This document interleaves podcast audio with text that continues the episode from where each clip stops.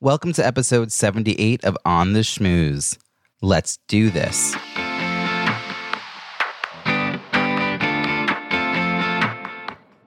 Welcome to On the Schmooze, the podcast that highlights talented people from different fields, explores how they built strong networks, and overcame challenges on their way to becoming successful leaders. Now, here's your host, Robbie Samuels. Today at PlaySpace, my two year old went around to all the other families to see what snacks they had. No fear, he just slipped into their group and said hello. At what point do we become too self conscious to do that? And is that hurting our ability to build connections around shared interests or shared values because we're different in so many other ways? It's time to make a shift in the way you approach the world, to discover new ways of being. It's time to act. Make this the year you build stronger relationships and a diverse network. I'm offering a complimentary 60 minute strategy session for anyone interested in learning more about my Intentional Connections Mastermind, an online group coaching program for women coaches and speakers. I help these entrepreneurs shift their mindset around relationship building so they can discover new connections and business opportunities in the world around them and know how to act on them. If you're ready to shift, discover, and act, sign up for your complimentary 60 minute strategy session at robbiesamuels.com forward slash mastermind. On the Schmooze is proud to be a headliner on C Suite Radio, which is part of the C Suite Network a network of a half million C level executives. Now, onto this week's show. Today's guest is an award winning business owner, author, and recovering academic. She taught business communication at a university for over a decade, analyzed terrorist documents to help provide counterterrorism messaging strategies to the military, and was a pioneer in the online education space. In 2011, she ventured into entrepreneur land and hasn't looked back. She's a VIP contributor at Entrepreneur, a live stream host, and a partner on Entrepreneur's video network. Now, she runs the Dynamic Communicator, which creates and executes video and content communication strategies that helps organizations increase sales, enhance the product experience, and retain customers. Her latest book, Dynamic Communication 27 Strategies to Grow, Lead, and Manage Your Business, was released through Entrepreneur Press this past spring. Please join me in welcoming Jill Schiefelbein. Thank you so much for having me, Robbie. I'm happy to be here. I'm so glad that you've joined us, and you're you're actually coming live from your office in New York City, and you are you have the best video setup of everyone I've ever interviewed. I want to acknowledge that she's got her beautiful book sitting right next to her, perfect lighting. I'm gonna have to put some clips of this out there into the world just so people can see what like video ready looks like because it's awesome. So this is a podcast about leadership and building strong networks. So so tell me, Jill, what does leadership mean to you? And when did you realize you had the skills to lead? You know, taking just off of what you said, and thank you for the compliment, being camera ready, right? So let's just talk about leadership, even in the video space, and really in any piece of content that you put out being consistent, right? And not just with what it looks like. I mean, most videos I put out now because I have natural lighting here, I have a fill light here, I can put a light here, and I have a table. I mean, this is a decent setup for my, you know, tiny studio in New York City, right? I don't have the luxury of a ginormous studio like a lot of people do, but it's leadership to me is being consistent with all your behaviors and all your actions in all situations. Mm-hmm. And obviously, there's going to be a little variance, right? Depending on the situational factors, but the core values, the core beliefs, the way you execute, the way you interact, the way you communicate is fairly consistent over all points in time. And I first realized that actually when I was 17 and was one of those kids in high school, like uh, Reese Witherspoon in the movie Election. For those of you who can date that far back and remember that movie, like I was that kid who did every leadership thing. And it was because my parents told me at nine that if I ever wanted to leave Kansas, I needed to get something called a scholarship. So what did I do? I went to the library, looked it up, and was consistent with every single action wow. there on out. That's amazing. I love that you uh, uh, you also had a really clear goal in mind at a very young age and then realized these are the factors that I had to do to follow through on it. So, so for you, leadership is about consistently performing in a way that people will will know what to expect from you. Is that part of what I'm hearing from you? It's like that yeah. they, they they then know okay this is what you stand for and i i know that when i work with jill she'll always be blank, right? Like whatever the characteristics are. Exactly, because consistency, it, you know, a lot of us in life, one of the things we try to do as humans in every situation is reduce uncertainty. And if you are a consistent, whether that's about things, places, people, what have you, if you are a consistent person, people who want what you have to offer know what they're going to get and they're going to follow you until you give them a reason to deviate from that. So, consistency not only important for reducing the uncertainty in the mind of a potential fan or follower um, or teammate, employee, what have you, but also important to keep that you know continued throughout once they start and if there's going to be any slight changes that you're proactive in communicating those changes to your tribe this reminds me of one of those exercises that you sometimes do when you're trying to understand sort of what your strengths are and what your what your personal brand is what people see in you where you ask people to to share three words that describe you right? You ask like dozens of people in your circle and then you see where the overlaps are and it and then you're surprised sometimes. Um, sometimes it's exactly what you expect and sometimes there's something that shows up that you didn't realize you were communicating because communication isn't verbal right? It's it's a it's the whole package it's everything. And so that that is one of those ways to sort of fine tune what is it i'm saying in the world what is the message that i'm putting out there and is it consistent across all of my social circles? Because i think part of it is like ah, there's a lot of talk lately about authenticity but it's sort of like are you you now and then you later when i see you? No, if we're now in a social space and now you're in a business space or now you're with your family and now you're on the stage like the people do like that level of certainty. I like that, like kind of reducing the uncertainty. So it sounds like even at nine years old, though, you were pretty driven. and I don't think it was just to get out of Kansas. It was probably something in you where, people are nurturing that for you. Were you getting support and encouragement to to like push for those leadership positions? Did people see that in you, or did you just like were you very self motivated? You know it's twofold but one quick anecdote before i jump into that and i will answer it is when you talked about the words that come up the name dynamic that's in my social handle at dynamic jill. That's exactly how that came about was over thousands of evaluations from presentations and consulting gigs and keynotes. That word came up more than any other and my last name is Schiefelbein and that's very hard to spell but dynamic jill is much easier. I love it. I love it. Yeah. I, that's really great that's so, really great. But to the point to answer your question. Thank and, uh, you. But when I was young, I was competitive as heck.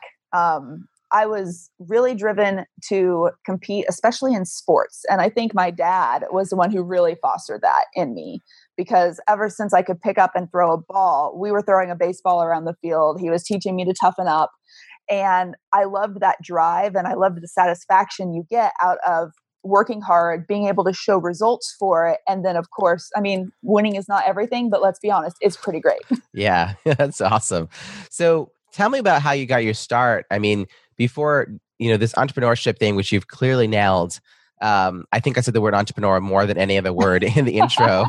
Um, even the word dynamic did not compete with the word entrepreneur. But so, but you got your start in academia and communicating. Like, was this uh, something you even noticed in college? Was there was there like a through line to your story, or is it more of a broken career path? Oh, it's completely broken. And in some ways, you're in good company. communication has actually been one of the few constants here. Is when I was, I don't know, 17, I fell in love with the power of words. Like truly in love with it when I realized that, oh my gosh, I get up in front of people, I open my mouth, I say things, and then they take action, and then there's positive change.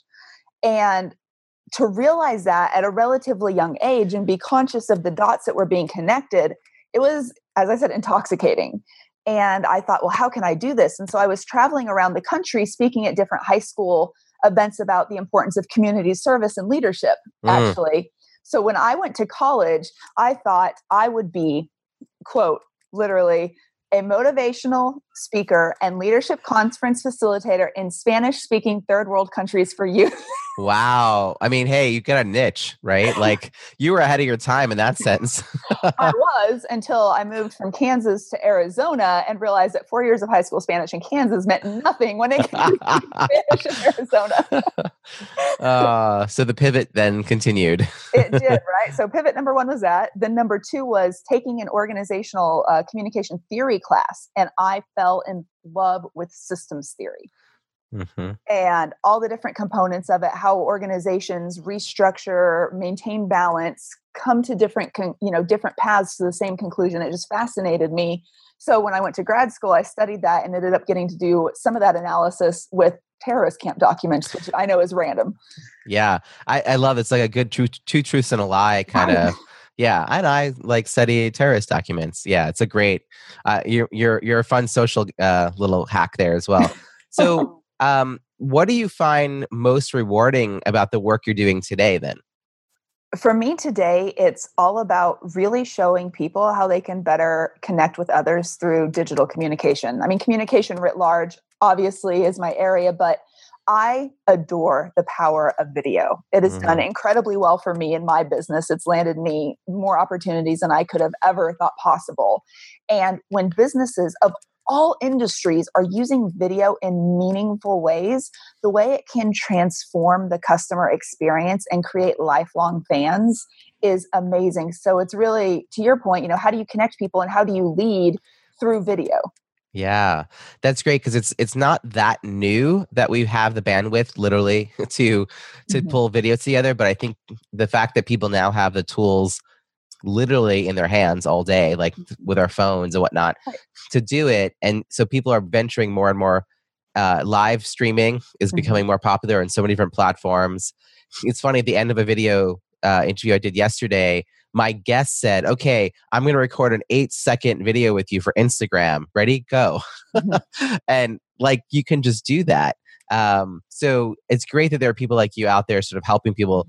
How do you take advantage of this new you know tool but do it in a way that makes sense for your business what are some of the biggest missteps that you see people making in that way you know number one is just lack of professionalism mm. and thinking that they can because i have a prop here right that they can just be like hey, I'm live streaming today this way. Or what I find worse in many situations is, hey, I'm doing uh, this today. And it's like, ah, you know, you, most people are hurting their brand more than helping their brand when it comes mm-hmm. to live streaming and video. Mm-hmm. And I, my side project is a mission to rid the world of crappy video one tip at a time. Like that's my fun site that I'm developing in, you know, the free time that we have because it makes me happy. You, are you doing like a, a hall of shame for no, for no. live streaming? no, it's actually, and here you go. This is the first time I've talked about this, and it's not launched yet, so you can't even get access to it. But I've started creating it. Um, it's called Fanny Pack Journalism because. Huh in you know the late 90s early and mid 2000s when the publisher and industry and the news industry was starting to see decreases in revenue because of the digital interference and disruption they would stop sending a videographer a producer and a reporter out. They would send one person to play all of those roles and everything fit in a backpack.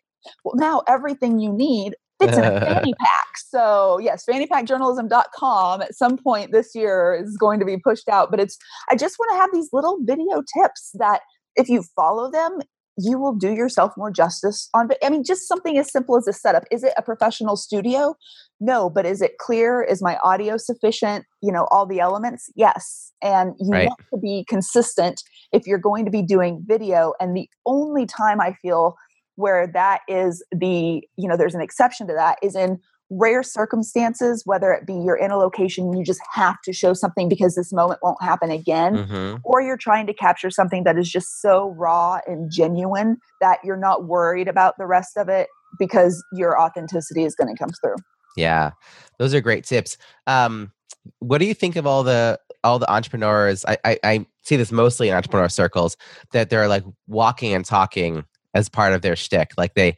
there's, you know, they're they're going through their day out in the streets and doing little live live updates. Is that something you would recommend or shy away from?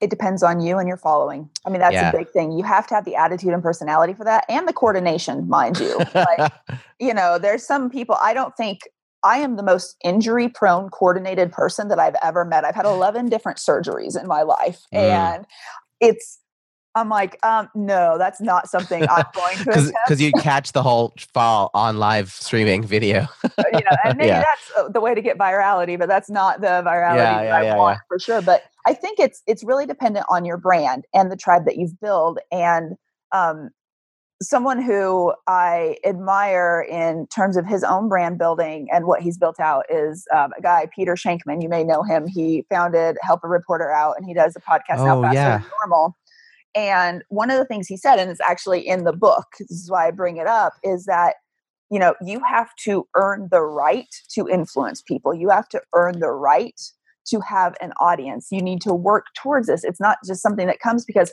oh, look, I'm just going to start every week filming myself and talking, talking, talking. No, it's something that happens systematically over time. I mean, sometimes there's surprises where people follow you from, but you have to build that up before you can really, I don't know, be casual and lax about it because there's so much of that out there. If you're yeah. why would someone choose you to watch? yeah. Well, and it sounds like uh, going back to what you said earlier about consistency. Like when I was starting my podcast and getting advice from people about that, people like one of the number one things I heard, I guess the number one thing was decent enough sound quality because otherwise people aren't going to share your show. Mm-hmm. Um, the second one was consistency in when they came out. So the episodes couldn't come out sporadically. You can't build a following like that. No. So people have to know the consistency of the kind of guests you're going to have on. Like the format, the, the length. There's a lot of, of it is expectations have to be met, right? Or surpassed, but not mm-hmm. diminished, you know? So what, what do you find challenging? Like what has been, I don't know, like you've, you've had, like you said, a few different pivots in your life. So what has been the challenge for you in doing that shift? And what did you do to overcome that challenge? you know, for me, the biggest challenge is I like to do so many things. And with an area such as communication, and I'm not just talking saying like, oh, I know how to communicate because I've been doing it all my life. Like, no, I studied it for, you know, well over a decade. I taught at a university for 10 years. I have all the academic stuff behind it, right? But then it's combining that with the real world stuff. And what I find is there's so many applications for it. And one of the challenges that I have, and I do think, you know, while I've been doing this for, uh, you know, a handful of years, one of my biggest challenges is saying no when I know I'm capable of doing a really good job at something mm-hmm. where I should just probably be trying to really focus in on only certain things. Like, okay, now, Jill, for the next two years, only focus on the video stuff with organizations and see where that goes. But then a company that I really want to work with comes and says, hey, we need help getting our uh, you know our lower level employees getting buy-in from their superiors is that something you can cover i'm like actually there's a chapter on it in here. I wrote it in another textbook back in 2009 like yes i can absolutely do that and i get excited about it but then it takes away from a narrow focus. So if the the riches are in the niches i have not yet achieved that. That's one flaw that i absolutely have. Yeah i think that uh there's riches in the niches but also there's a point at which if you have if it's i get i think there's like also the school of thought that if you have the expertise built up already it's not actually detracting that much from your new focus, trying to develop expertise in multiple niches is, I think, the biggest thing to avoid. But if you've already developed expertise and it's just like an afternoon to go and do something, like that is, you know, don't beat yourself up too much. but I do think that's that is a challenge because similarly, like your topic's communi- communication, and my topic, generally speaking, is networking and relationship building, which everybody needs help with right? So and i've worked with a wide range of clients and i myself have been in that same uh, space now to really start to niche down and my focus now is working with coaches and it's coaches who also have speaking like that's if i really want to be honest it's it's not speakers first but it's coaches who speak um, because i can help them develop the relationships they need to really find new uh, business streams new markets identify the people in there. I mean, we we basically know eighty percent of the people we need to know. We just aren't talking to more than a third of them. Like their past connections, their loose connections, their weak ties. You know, so part of it's just developing our network more robustly, and then you know strategically moving forward but but i could i could have chosen a zillion different niches right that is that's a huge challenge and i think it's a discipline and you have to hear it so many times from your your peers, right? To keep focusing down. Have you seen that actually help you as you've gotten really focused? Is that actually part of your success since 2011 is to get like focused time each couple years in a different area?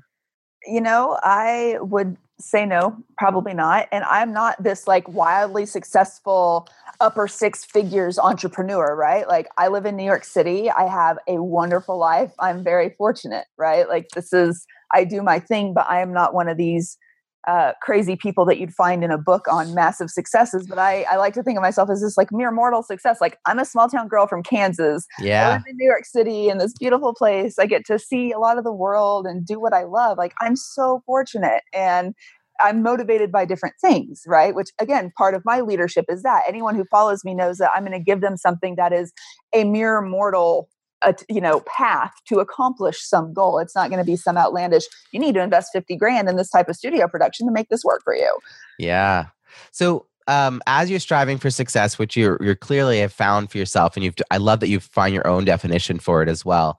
There's always going to be that fear of failing falling short you know being wrong in some way. What are the aspects of your business that you're not great at? Like what are the things that you're like that's not my part. Like i you know i have to find help for that or like what yeah what's the stuff that you're it's not yours? Because you're really it seems like you're good at quite a range of things.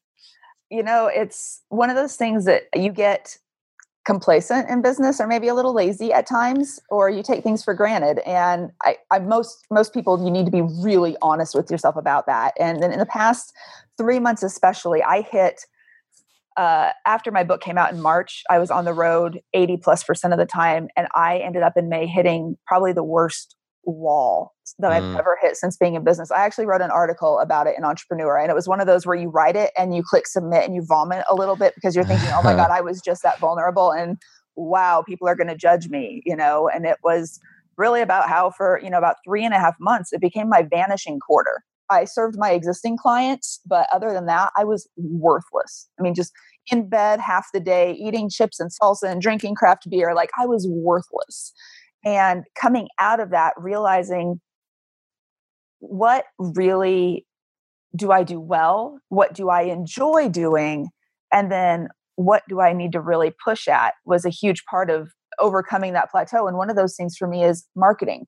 While I theoretically and in applied sense can do it for other people, I am so lazy about doing it for myself because I have been very fortunate to build a robust word of mouth referral business. So as long as I have the basic presence covered, I can sustain what I'm doing. And that's lazy because I need to be pushing ahead. And so that's one area I will outright own is that, you know, now now all these marketing people like, hey, I can help you. No, no, no. Like I, I know what I need to do here. It's just making the uh, matter of putting the time aside to do it when I'm like, well, wow, I just did a great gig. I'm going to sit back and relax a little bit. No, get to work. Yeah. Well, I I think that's really important and to think broadly about what that marketing looks like. I mean, being on podcasts is part of marketing, right? Like it's a it's a new world where, you know, um, before we started this conversation, we were talking about a common friend we have, a good friend, Dorie Clark, and like it feels like her marketing is to be everywhere. Like everybody I've talked to and I say like, how did you meet her? It's like from a different place, a virtual summit, a podcast, uh, an, an event, a dinner, like you know and and by the way she's an introvert. So she's not doing if she can do it and manage her time that way i mean it's totally possible but she's also taking advantage of all these online opportunities to be to be present in the world through podcasts through virtual summits and that kind of thing. So yeah it sounds like you have your work cut out for you but you know what to do and uh, it's so good that you stopped and had a moment of self reflection because I think in the, in the middle of doing, like, and this is true whether you're working in a company or whether you're working for yourself, there's like a point where you have to sort of have that that moment of pause. And and actually, when you're working in a company, there's often like a, a self assessment built into the year. And I was just thinking about this because my wife is in the process of doing her self assessment for her employer, and I thought, wow, I don't really. I've been out of like the day job for years now. I don't have that automatic. I mean, it was always felt a little hokey and forced and i didn't really have time for it and you know but it was still really a positive exercise in the, in the end and i was thinking wow entrepreneurs don't have that uh, held over their head in a have to kind of way and so easy to push it aside. Um, but you reached a point where you were like i have to do this. Was you know because because you felt like you weren't living the life you had sort of put together and, and dreamt up no, not at all. And I really need to, I needed for me to identify what were the factors that were causing me to really feel this burnout. Uh, you know what it was, and for me, one of it was travel. I mean, I was traveling all the time, and while some people think that's so glamorous and sexy, and don't get me wrong, I am so happy to live the life that I do. But I also know when I personally am out of balance. And that was a big part of it figuring that out and that's the same thing with you know what marketing do you do? For me it's okay i know i need to update some video uh, a speaker video. If i want to do the keynote thing i need to update my demo video and i need to uh, do a facelift on my website. The podcast the going to events or whatever that's easy because you become present you show up you rock it you do the Yeah. best you can and then you're done. But with a longer term project like that it's okay here's you know it's inches instead of miles That's true. Uh, you reminded me. I've worked to my website. who doesn't right Uh, it's like constant. it is. Well, as I have more revelations about how I'm focusing my business, new new offerings that I have, and I'm like in conversation, I can tell you all about it, but it's not reflected in all the materials, and it just keeps evolving, and it's staying on top of it. Such a really important point that you make. So, part of being successful is working nonstop. It just like you said, like the the travel. I think particularly for entrepreneurs, but this is also true for my C-suite listeners who are just like so dedicated to their jobs and obviously worked through their career to get to that place, that corner office experience. What is the I- don't know, I hesitate to call it work-life balance because I'm I'm aiming more for integration in my own life, work-life integration. But I think particularly um, as entrepreneurs, it's kind of hard to know that line. So I'm going to ask this a little differently. I'm going to say, how do you know when you're not at work? Hmm. I like the way you phrase that. How do I know when I'm not at work? When I am 100% tuned in on something else. Because the way for, I think you have to know how your own brain works too. So, like, my brain fires quickly. This, there's conditions, you can call it whatever you want. My brain fires quickly. And I am not the person who can just sit and watch a movie easily at all. Even if it is an amazing movie, I'm sitting and I'm writing notes about something else. I'm thinking about how that scene in the movie pertains to something else. I mean, I was at freaking game seven of the ALCS on Saturday, right? In Houston. I happened to be in Houston for a client. Game seven of the American League Championship Series was there. I am at the game. And what am I doing? I'm taking notes. And I got an article in Entrepreneur about lessons that we can learn about fan engagements from watching playoff baseball because that's just what I do but for me i know i am off when i just kind of get a little dazed and so engrossed in an experience that i can't help it and a lot of times for me that comes through something like photography or through story. So i think of poetry in my head or i think of ways i would describe things in my head I like to take pictures of things and capture unique angles and become truly engrossed in something. Or when you're having a conversation, I mean, well, yes, this is work, Robbie.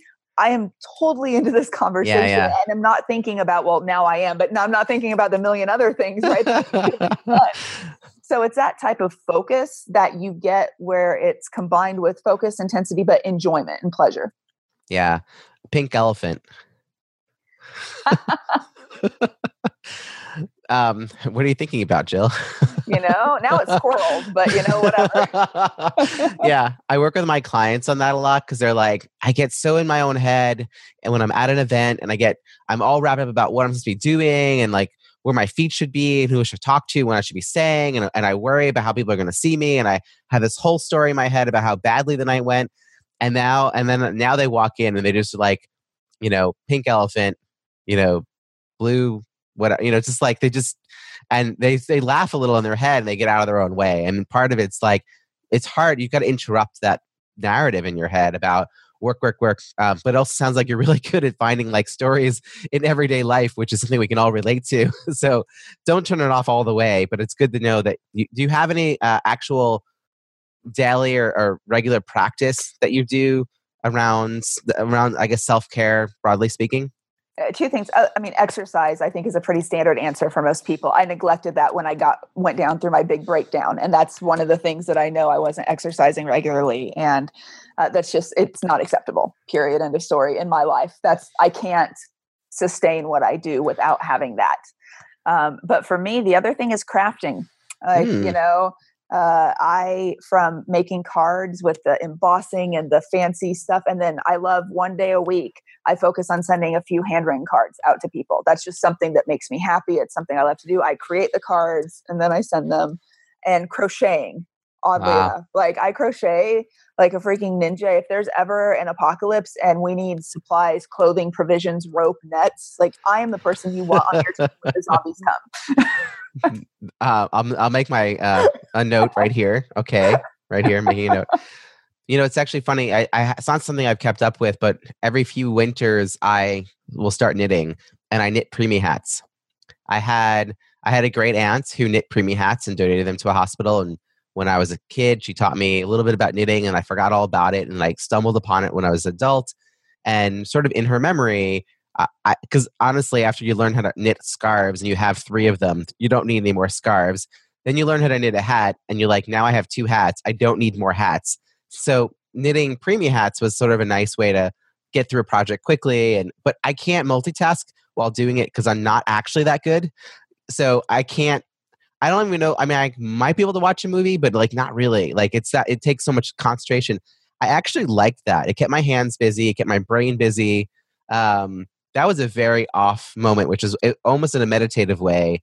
Um, and now I try to have a regular practice of meditation, but I don't produce cute little hats anymore. So that's a sad thing. also, winter's coming. Maybe I'll pick it up again. Winter is coming. Game of Yes. Thrones. the the the amazing thing about what you said and it now helps me better articulate what i was trying to say earlier so thank you for that is that if in order for me to focus my mind away from business i need to have it completely focused on something else like that's Mhm. a succinct way to say it and crocheting like right now i so i have a nephew he's six months old it's the first and i am more in love with this tiny human being than i've been anything in my life and i've made him stuffed animals and sweaters and whatnot. So now my my project right now is making me a cardigan sweater. I've never made an adult a piece of clothing before, so Yeah. Kind of. But you have to be so focused on what you're doing. And I find also that in entrepreneur world where you're making small changes that you don't see immediate results from.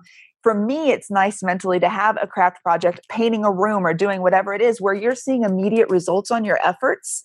And that is some type of gratification too. Yeah, it's very different from the world I used to have where I organized about 25 events a year for my day job, 25 events for my side project, two conferences a year. I was constantly working to completion, right? Uh, yeah, there was a lot to do, but I also felt like momentum, like, okay, done, done, done. We're here. It's there, like so much of the work is long range planning, you know, focused effort without necessarily seeing like a really, even work with clients, there's no like magical moment of done. It's just like, it's just it's just sharing it's connecting but yes having a project so that's something hopefully people can take away think about the things you like to do and then don't get so good at them that you then make them into business because then you might lose some joy if you start selling adult carnigans we'll know you went too far to the extreme jill. I wanted to ask you about about your network right? So you have had all these different life experiences different types of industries that you've lived in and worked in and um, you're now actually co-chairing the national speakers association annual conference their uh, influence 2018 which is a really big undertaking and obviously you're well known in that space as well so congratulations on that and you guys have been fantastic in everything i've seen so far. So you've met amazing people from five years ago to 15 years ago. How do you nurture these connections? Like are you intentional about cultivating this? Is it happenstance? Like not just the meeting of people but keeping them somewhere in your in your circles. How do you do that you know some in some ways i think i do an amazing job and in some ways i think i'm utterly failing.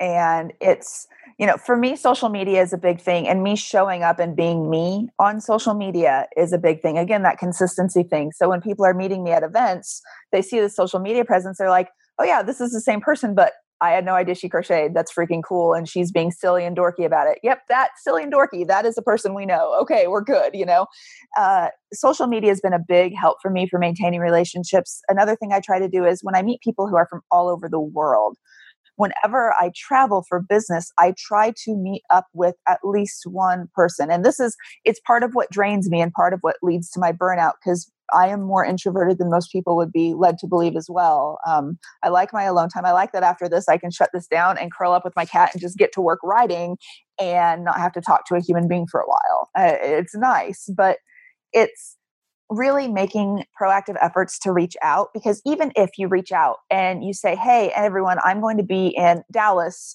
on this day and I'm going to be sitting for two hours at this location, please come out if you can. People see that you're reaching out, and if they can't come, it still is a positive deposit in that relationship mm. bucket, so to speak, because yeah. you made the effort to make that happen. And so I like doing those open house type events when I'm in places. I know a lot of people do it, you know, coffee's on me or come to this bar, or, you know, whatever it is. Uh, I like doing that because it's efficient, but it also lets people know that you genuinely are thinking about them when you're in their city. Right. That's really smart. It's a nice way to integrate it into your life too. How do you keep track of where people live? Is there, I have all these ideas for how to do it, but like, how do you do it? You know what is really frustrating? So people listening, if you are a developer, there needs there could be an amazing app for this. In fact, Facebook could have an amazing app built in for this and they do not. So if I had that wherewithal, I would actually that's one of the five different apps that I would like to create, right? Is the location and it's like not only hometown but current location too. So right. you could see especially when you travel a lot for work and you have a network of people who also travel. I mean, one of my best friends that lives in New York we hadn't seen each other in six months. We ended up in Miami at the same time. So we took a day out of our, you know, okay, we're each staying in Miami another day because that was easier than meeting up in New York. Yeah, I actually see a lot of my close friends at, at conferences or in a adjacent to conferences because of that, right? Even though they live right here in the city. So um, Sethi does this actually through a very simple method of uh, Google uh, Gmail labels. So as he meets people, he just adds a label. So then it's not accurate in the same sense that you're saying like current city but if you know someone's from chicago you know you could pull the chicago label message all the people from chicago that's real like a low key kind of way um, i have started to use contactually for the tracking this a little bit um, i've been trying like most of the people in my contactually are actually kind of weaker connections like i'd say medium to weak connections because my stronger contacts i'm already I'm in touch with. I don't forget to call them. Um, so I, re- I, when I first started using Contactually, I was all about building in my like current clients and my best prospects. And I was like, actually, like I those people I'm nurturing all the time. I'm talking to them. I realized that I actually needed help with, you know, Jill. Like you and I have connected vaguely a few times. Like this is really nice to have a podcast as a reason to connect. Now we're working together around the conference. I feel like by the time I see you at the conference, we know each other and it's about sustaining that over the years um, so i've been trying to give him thought to that i mean index cards to that effect actually work but there used to be a way to look things up in facebook and they they kind of took it away. I mean it's really sad. There was a way to say like current location and or where people are from. Um it's yeah it's it's really as they built it out and yet they have that app the feature where it's like who's near you? And i've landed actually at the conference in Phoenix, Arizona, I landed and was driving from the airport, and someone that my wife, I know through my wife, so not someone I knew well, like she went to school with them, um, messaged me and said, Are you in Phoenix? And I was like, Yes. So she met me on the last day. We had dinner and she drove me to the airport. Um, and that was possible because there was a little bing, like Robbie Samuels is nearby. She was like, that doesn't sound right. Is that true? it's amazing when, and again, I'll go back to social media, when you're using it not just as a, oh, I need to be on here for business, but when you're using it to genuinely cultivate relationships, right? Yeah. You start to learn where people are and you see where people are posting. I mean, one of my, you know, someone uh, who I admire and look up to and who is, and I'm blessed to have in my network, uh, he's a phenomenal speaker, Scott Stratten. He uh, posted something location stamped Phoenix. I was literally on a plane on my way to Phoenix and said, Hey, see, you're in Phoenix. Have any free time? I'm going to be staying here. I used to live there. Let me know. Let me know if you one need any recommendations, but two, if you have time, let's grab a coffee, you know? And he's like, Yeah. So we sat outside in a beautiful January day in Phoenix because beautiful January days in Phoenix happen and, you know, had coffee just because of monitoring that. And it's not something that you're on 24 7, but it's when you are on social media, being cognizant of how is it not only a way for you to push, push, push, but more important, how is it a way to connect, connect, connect? I love it. I love it. And what a great example because Scott Stratten is like probably one of the busiest, most connected people you you could meet, and to have a rare downtime with him. He's always got a buzz, a hive of people around him. He's always working on something. So you saw the opportunity and you made a you made an offer as well. You weren't just like meet me for coffee so I can pick your brain. You're like I live in the I've lived in the area. I could help give recommendations if you have time. You know, so I think it's also thinking about that approach, right? Um, not of actually a connection, a, a friendship um, that you're building on, not a I need something from you, which I think sometimes people walk that line a little too close. You know it was what was so fascinating and what i've learned recently i did a keynote at a german speakers association annual conference this past september. So i was in austria speaking yeah they all speak it's yeah makes sense. Anyway I, I was there. And you know i give many keynotes in the united states. And after every keynote you will get comments from the audience you know most of them positive uh, you know except the random person who just wants to wait in line to try to bring you down uh, which is inevitable in almost every event it happens but the good far outweighs the bad and you're standing in line you're thinking okay and how many of those is like oh would you do this? I'd love to meet you for this and there's always oh you did a great job. Can i? Oh i did a great job. Will you and uh, if it's something other than a selfie uh, right in the moment it's it's just like really so you waited in line just for your own benefit. Whereas when i was over there what fascinated me was people came up in droves and gave the most pointed comments i've ever had. I mean one woman i didn't think i would like you for your first two minutes. It didn't seem like you were really into it. But then all of a sudden you became good. Actually one of the best. Thank you. You know and like walked away. I'm like thank you. Like that was the most awesome comment ever. But i got comment after comment after comment and compliment, but no ask, no will you, can wow. you. And it was a huge, I felt more energized after getting off that stage and being at the convention than others where I only did one small thing at something else. And it was because there wasn't the drain of the ask. And I think when we're networking and we genuinely want to make a connections, we aren't thinking of it as a what's in it for me, but hey, this person has impacted me. Let me offer to help them or let me tell them how they've impacted me. And then if we can meet, it's not a picking the brain, it's because I want to get to know you. Right. This is so perfect. I mean, I will just say it a little a little more succinctly, which is it's always worth thanking people. Like it's right. Like I think anybody who's doing something in the world, I, I just think there's you know, sharing that gratitude and then that's how relationships get built. I, I, I it's very clear from where I'm sitting when there's a distinction between the person who's trying to get something from me and someone who's really just genuinely like, I like what you're doing.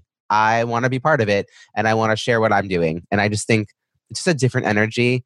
And even though in the end, I might actually still be putting a lot of effort into helping that person, it, what I get back from it is so different. Like it, it feels like, yeah, I mean, I, so I practice like living in, in a very abundant fashion. And so, you know, it really, you know, I, I believe I am enough, I have enough, and I choose to live my life with abundance. That's like a mantra of mine. So it's so easy for me to want to say yes to everybody, but you can clearly see the people who, when you say yes, it really is deepening something, right? Versus just like a task list. Okay, I'm going to like cross this off my list. So good reminders. I wanted to offer you a different framework for thinking about what's coming up in the next year. Because when you and I are meeting a year from now and sitting down and having coffee in some beautiful location that we've run into each other because Facebook told us we were nearby, I want to say that we're going to be celebrating all of the accomplishments you've had in the past year. So, what would we be celebrating?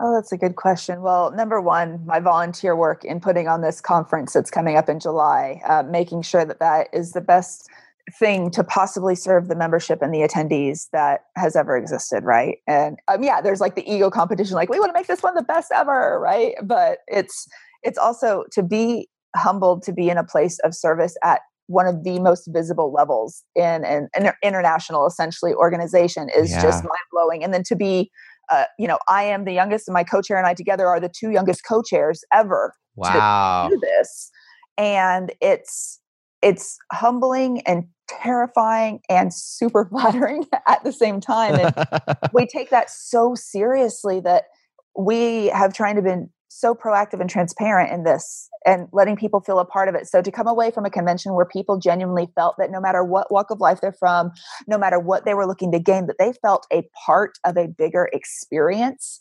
And I think that's a celebration for everything that my clients feel part of the bigger experience that Mm, when i bring live streaming to conferences uh, that they feel that they've created a bigger experience so bigger experience I love it. I can't wait to be talking to you about how all that went, particularly this convention, which I am so excited. My fourth time going to Influence, and I will be including links in the show notes so everyone can go check it out.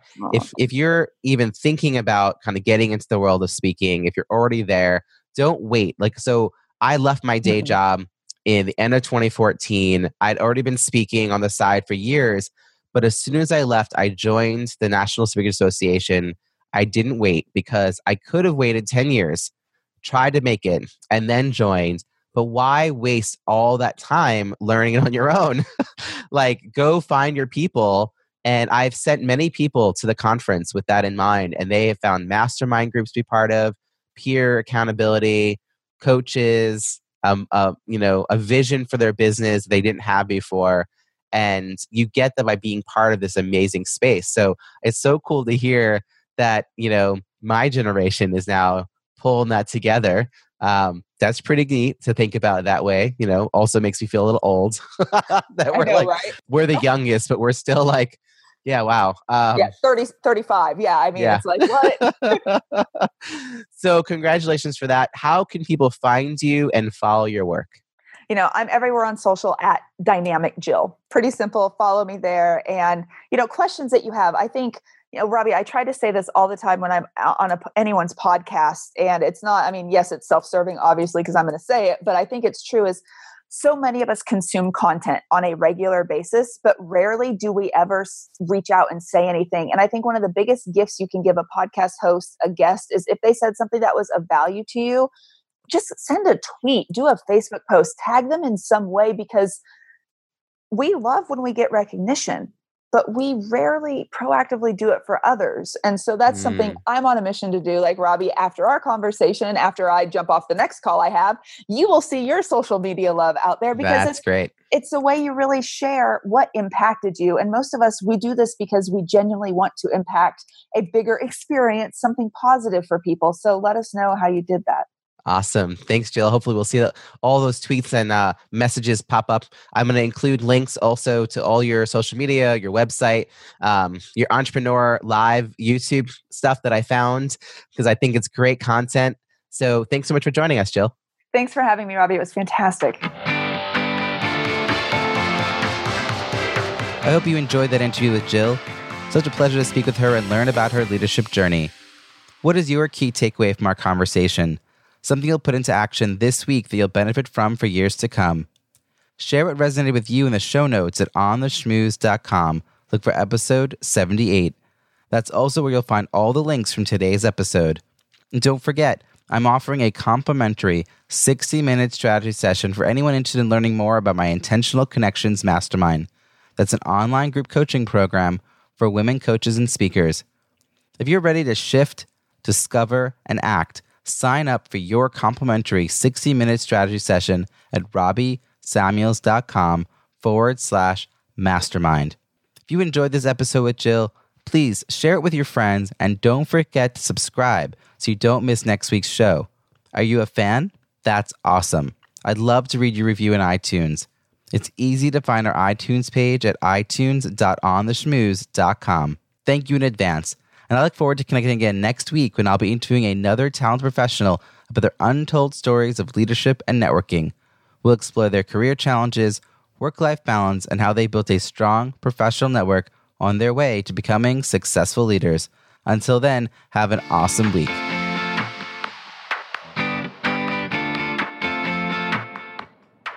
Thanks for listening to On the Schmooze podcast at www.ontheschmooze.com. That's On the Schmooze, S C H M O O Z E.